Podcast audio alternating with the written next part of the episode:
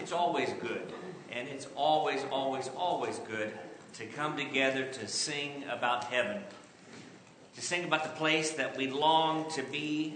And when this life is over, we'll look back with a distant memory, if we have a memory at all, of the things that we've endured in this life. And we'll be appreciative, more so than ever before, of the great God that we are privileged to serve. But in order to serve our God, there are certain things that are necessary for us to do.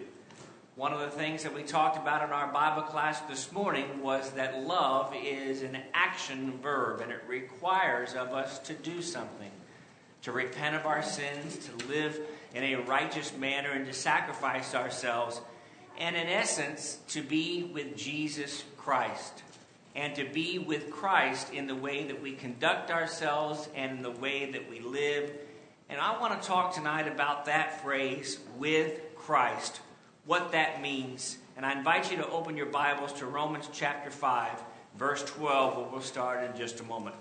As was mentioned by Brother David, we are very thankful to have visitors with us. Thank you for being an encouragement to us and for being so excited about the Lord's work not just here at Northfield Boulevard, but more in general, that when you are traveling and visiting your family, you still make it a priority to worship the Lord on the first day of the week. That is a testimony to your faith, and that is a very good sign. I want us to start in Romans chapter 5 and verse 12 here in just a moment. And I want us to explore four things of what it means to be with Christ. There are certain phrases that we use in spiritual or Bible or church talk and one of those is with Christ. We use that phrase frequently to identify a couple of different things. The phrase is used around a dozen times in the Bible, and I want us to talk about a few of those this evening. I want us to start first with this, and that is when we talk about being with Christ, the scriptures remind us that that tells us that we are to die to self and to die to sin. We agree as we prayed together tonight. And I appreciate David leading us in prayer and making the statements that he made eh, that sin is a universal problem for all humans. All humans will at some point, unless they do not live to the age of maturity, will be impacted by sin. And you can make the argument that even if a child never sins, he's still feeling the impact of sin in a brutal world where sin entered the world or where others have sinned and they are damaged as a result of the, the mistakes and the poor choices of others. That being said, let's clear up one thing very quickly that the religious world seems to get wrong and that we want to make sure that we get right. Not so that we are right and they're wrong, but so that we are on the Bible side of things and not on the error side of things. And that is in Romans chapter 5, we don't share the same sin as Adam and Eve, the idea of inherited or original sin. It is true that you and I suffer because of Adam and Eve in a number of different ways. It is true that their choice thousands of years ago still impacts us today. But in Romans chapter 5 and verse 12, therefore, just as through one man sin entered the world, and death through sin, and thus death spread to all men because all sinned. If you like underlining things in your Bible, you might underscore because all sinned. It's not because Adam sinned, and it's not because Eve sinned that I'm going to have to stand before God on the day of judgment. It is ultimately because of my choice to do right or do wrong that I will stand before Him. This is why we, as members of the Lord's church, do not practice infant baptism. We believe that infants, we believe that young children, we believe that people who have mental uh, problems with their capacity, with maybe they are older but they only have the education of a first or a second grader, that they are not subject to baptism in the way that the majority of individuals are once we get to that age where we are accountable for our actions. The fact is, is children who are even here tonight, I would say they, they're probably in their own little world. However, children do listen. And I found out this morning that an eight year old took away from my sermon that we can no longer eat bacon. So let's clear that up real quickly here because I know what I want to eat tomorrow. No, I'm kidding. But the fact of the matter is, is kids do listen. And they absorb more than what we think they absorb, don't they? They're pretty uh, spectacular sponges. But the fact is, is we could all quote Romans 3, verse 23. All have sinned and come short of the glory of God. We talked about that verse Wednesday evening, did we not, in the invitation talk? And that each of us have sinned. We know that sin is a serious problem, as outlined in Romans 6.23 or in James chapter 1, verse 15. And so that tells me that putting sin to death is an appropriate and a strong way of looking at the subject of dying to sin. Well, let's go back to the heart of the text where we began tonight in Romans chapter 6. And when we think about dying to sin is a part of dying to Christ or dying with Christ, we go back to Romans 6, verses 5 through 11. We're not going to reread those verses that our brother Ken read for us a few moments ago. But one of the points that we would make from that particular text is in verse 6 is that sin should be a part of our old life not a part of our future life, and certainly not a part of our present life. Sin is to be a thing that we leave in the past and no longer return to it in the future. Easier said than done. And I appreciated the humility of the prayer in which we were led tonight because we acknowledge that we do sin. We talked in our Bible class this morning that we sin on a continual basis, that it's so routine for us to make those mistakes and to do those things that displease our God. But what happens here in verse 6 is he says, Knowing that our old man was crucified with him, that the body of sin might be done away with, that we should no longer be slaves of sin. And then if you drop down one verse or two verses to verse 8, if we died with Christ, there's the phrase, with Christ, we died with Christ, we believe that we also shall live with Christ or live with him. This reminds me of a passage in the book of Galatians, and some of you are already thinking about Galatians chapter 2. If not, you are now, because that's where we're going to turn. But in Galatians chapter 2, in verse 20, the Bible reads the following He says, I, Paul speaking, to the Galatian Christians, says, I have been crucified with Christ. It is no longer I who live, but Christ lives in me, and the life which I now live in the flesh, I live by faith in the Son of God, who loved me and gave himself for me. Very clearly there, if you're looking for the phrase, we're going to highlight it about six to seven times tonight. He says, I have been crucified with Jesus Christ. You and I, when we went down into the waters of baptism, we were saying, I'm willing to be crucified with Jesus. I want to die with Jesus. I want to die with my sins so that I can allow not only a crucifixion to transpire, but I want to allow him to take over. Colossians chapter 2 and verse 20 similarly teaches on this subject, just a few pages over in your Bibles. And it says, Therefore, if you died with Christ, if you died with Christ from the basic principles of the world, why, as though living in the world, do you subject yourself to regulations? Now, certainly, this is in the context of the legalism uh, of the first century Christians and some of the people at Colossae who were getting a little bit misled, or maybe a lot misled by some of those principles. But the fact of the matter is, is Christ enabled the death, quote, from the basic principles of the world you and I have died to the basic principles of the world. It's interesting if you think about, do a study of the things that we've died to. What have we died to? Well, we've died to the old man, died to the old ways, to sin, but we have also died to the basic principles of the world. We said, I'm no longer concerned with the basic principles of the world. As we said in our sermon this morning, life about earth, life on earth is not really about life on earth. I mean, it is, but it's not. It is in the sense that we must live for Christ, but not in the sense that this is the totality of who we are. And this is the important thing is the how much money I make or how many friends I have or how much influence I may have on others. I made reference to the legalistic appeal, but I want to go back to verse 14 where he says, having wiped out the handwriting of requirements that was against us, which was contrary to us, and he has taken it out of the way, having nailed it to the cross. this legalistic appeal to the law that these first century Christians were struggling with remained entangled with all of its requirements. And so let's acknowledge that it's, po- that it's impossible to be with Jesus Christ while also being associated with sin. That's one of the reasons that we strive to sin so, uh, so rarely, is because we've identified ourselves with Jesus we want to make sure that we are on fire for Him and to do what He's asked us to do. So, number one, when we talk about with Christ, it reminds us that we are dying to sin.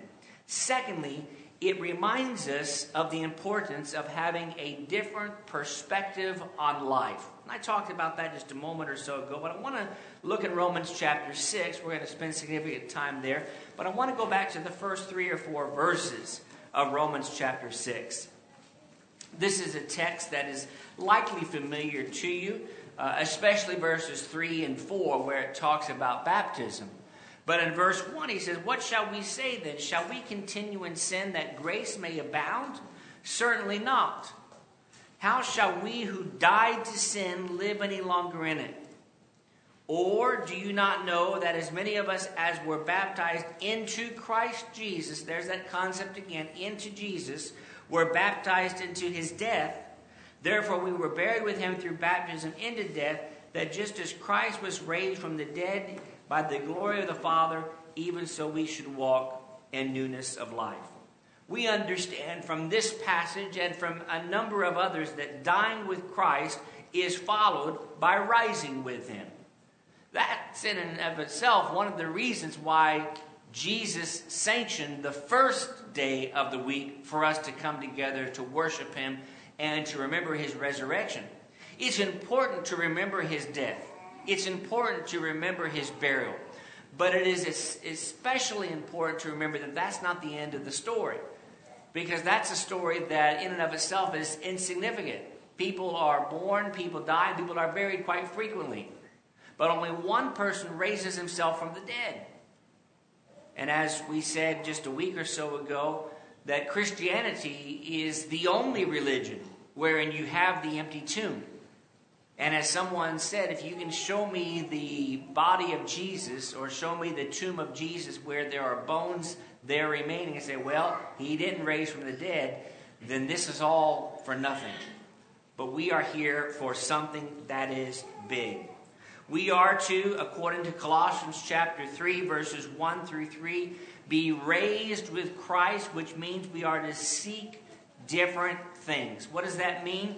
It means that we change what we think about. It means we don't plan on going back. And thirdly, it means that we seek security and protection from Christ. I want to read those verses here rather quickly and then go on to our third major observation. But those verses are so wonderful in Colossians chapter 3 that I want us to read them. If then you were raised with Christ, there's the phrase, seek those things which are above, where Christ is sitting at the right hand of God. Set your mind on things above, not on things of the earth. For you died, and your life is hidden with Christ in God. As good Bible students, you know that there's a lot about with Christ in the book of Colossians because the book of Colossians is by far, without a doubt, the most Christ centered, focused epistle in all the New Testament. But these are things that we seek because we have a different perspective on life. Thirdly, when we think about what it means to be with Christ, what that phrase teaches us in the New Testament, because obviously it's only in the New Testament, it reminds us that we get to share with His great blessings. This is one of my favorite points of the entire sermon. Not because I wrote it, but because of what it teaches us. People will sometimes compliment me and say, Thank you for that sermon or whatever. And I, I typically preach things that I need to hear things that I've studied that have impacted me that I want to share with someone else. And this third point is probably one of my favorite in the entire study tonight.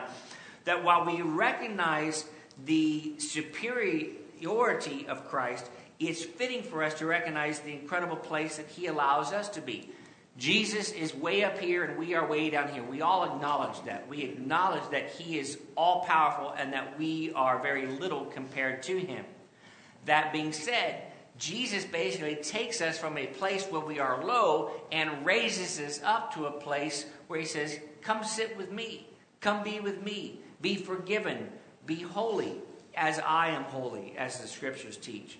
Well, go back a couple of pages in your Bibles to the book of Ephesians, chapter 2, and let's read beginning in verse 4. It says, God, who is rich in mercy because of his great love with which he loved us even when we were dead in trespasses, made us alive together with Christ. By grace you have been saved. Raised us up together and made us sit together in the heavenly places in Christ Jesus, that in the ages to come he might show the exceeding riches of his grace in his kindness toward us. There it is again, in Christ Jesus. The fact is, is we are, if we were to outline this particular text, we are told that we are made alive together. We are told that we are raised up together, and then we are made to sit together.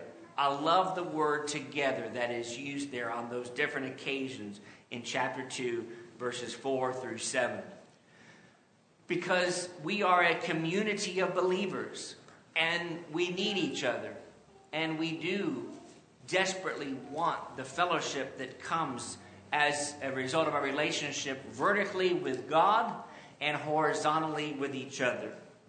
It means that we get to share with His great blessings. God has uh, Himself puts us in a place of incredible importance relative to Jesus. One of my favorite passages is Romans chapter 8, particularly verse 17 we made reference to Romans chapter 8, and I talked about the positive nature of the text in our Wednesday night class when we were looking at the providence of God in the days of Joseph and his brothers and his father. But there in verse 16, the Spirit Himself bears witness with our spirit that we are children of God. And if we are children, that's you, that's me. It's not just some abstract group of people, that's us.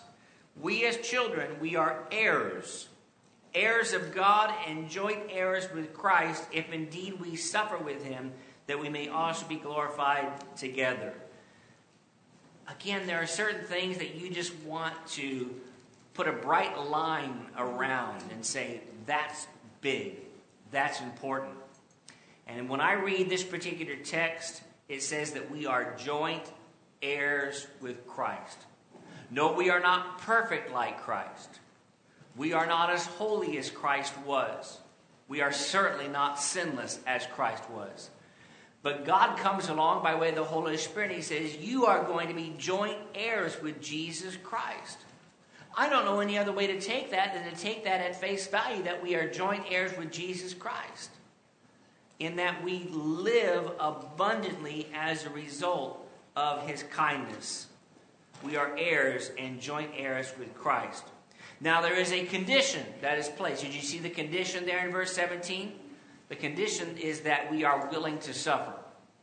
And go and read 1 Peter chapters 1, 2, 3, 4, and 5, and you'll see a lot about suffering because those early Christians had to learn that lesson the hard way. As we said this morning, we learn that lesson sometimes because of the way people talk about us or talk to us or talk behind our back but generally speaking, none of us are threatened because of our faith. And we live in a free country, we live actually in a world that the majority of the world is free to worship how they want. And for that, we are thankful. The result of all this is that we are glorified, there it is, together. You see, we are going to go to heaven and see one another. And how we're going to know one another, I don't know. Whether we're going to realize the things of the past, I don't know. I can't say that it really matters to me whether I know someone or not when I'm there. I'm just glad to be there and to be in the presence of my God. Well, speaking of heaven, it reminds us about this fourth and final observation, and that is eternity. When I think about being with Christ, it reminds me of the importance of planning for eternity. You know, here we are in the waning days of 2020, as we talked about this morning. And so many of you have already had to buy. Most of us have, have either purchased or the young people are using their phones, their planners for 2021 to, I was going to say mark your doctor's appointments, but that's those of us who are a little bit older. We're marking our doctor's appointments for 2021, aren't we? But you're marking down whatever dates you're going to go on or things that are going to transpire. And you're planning for 2021, and that's fine. That's what we do as human beings because we have to be responsible with our schedules. But serving God is a decision that we make for a number of reasons. Why do you serve God? And there's a lot of right reasons. There's probably a half a dozen that we could rattle off if we were to choose to go through that exercise. Some of us would say, I serve God because it's the right thing to do. That's a very Job esque answer, right? Job is the, the one who uh, Satan has the conversation with God. Would he serve God? Would he serve you for naught or for nothing or for no, for no reward? Would you serve God if there was no heaven, if there was no hell? Well, I hope that I would because it's the right thing to do because he is so good. Which reminds me of a second thing that I would certainly point out that I serve God because he deserves it. He deserves all the praise because of the greatness of his creation, because of the kindness that he's bestowed upon me. But serving God is also done so that we can be with Christ forever. Notice what is written in Philippians chapter 1 and verse 22 beginning. In Philippians 1 and verse 22, he says, If I live on in the flesh, this will mean fruit from my labor, yet what I shall choose I cannot tell. For I am hard pressed between the two, having a desire to depart and do what? Be with Christ which is, by the way, he says, far better. This is Paul's desire. This is Paul's plan to be with Jesus Christ. When we think about with Christ, it reminds us of the importance of preparing for the future. And that is, as we ended this morning, how we end tonight. With that plea, with that begging, with that imploring that you'll become a Christian and plan for eternity. The unfortunate thing is when we plan for all the things that transpire or may not transpire in this life and never give any thought to the things that are going to happen in eternity. And when that happens, when you're on your deathbed, then you begin to reflect, or maybe you continue to reflect on the fact that you focused on all the wrong things when you've not sought out the things that matter in a spiritual point of view. I think all of us have a normal fear of death in the sense that we don't want to go in a painful way. We can go peacefully in our sleep and when we're in our aged and we've said everything that needs to be said. But have you noticed people in the world, people who are not Christians, people who do not share faith, that when they talk about death, there's this great sense of angst that we do not share as Christians because they're concerned about the unknown and we are confident of the things that are known because we have made plans for our eternity. There's so many reasons to serve God, but one of those is I want to prepare for my eternity. And if that's a choice that you want to make tonight, we hope to help you with that. That phrase, with Christ, is to me, and I would argue to you, is inherently comforting. The idea of being with Christ. He's next to me, He's with me. And I can have Him in my life while living here on earth, and I can be with Him forever. What a wonderful, wonderful concept. But the fact is, is being with Christ, it requires our effort. It requires that you die to your sin. It requires having a new perspective on life. But then being with Christ results in great things, which means sharing in God's great blessings and planning aptly for eternity with Jesus Christ. We want to help you plan as well. You know, in this congregation, we are blessed with people who can help you plan financially. It can help you plan medically. It can help you plan out your meals. It can help you plan out all kinds of things. This congregation is more richly blessed with people who can help you plan out eternity by using the guidebook. And there's no better way to end 2020 and to enter 2021 than saying, you know what, it's time for me to become a Christian. It's time for me to say, you know what, no more of this service to self. I've been putting it off long enough. Don't do it because of what your parents say. Don't do it because of what your spouse or boyfriend or girlfriend says. Don't do it because of what a friend says. Don't even do it because necessarily I'm saying to do it. Do it because you care about eternity and because you believe the scriptures. And if we can help you in that, we would love the opportunity. If you want to become a Christian tonight and be baptized, which makes you a Christian, puts you into that kingdom, adds you to that church, we're happy to help you with that. If, as a child of God, you're not living correctly and you need to make some sort of correction and you'd like for us to pray with you, we would be happy to help you. If we can assist in any way, let us know while together we stand and while we sing.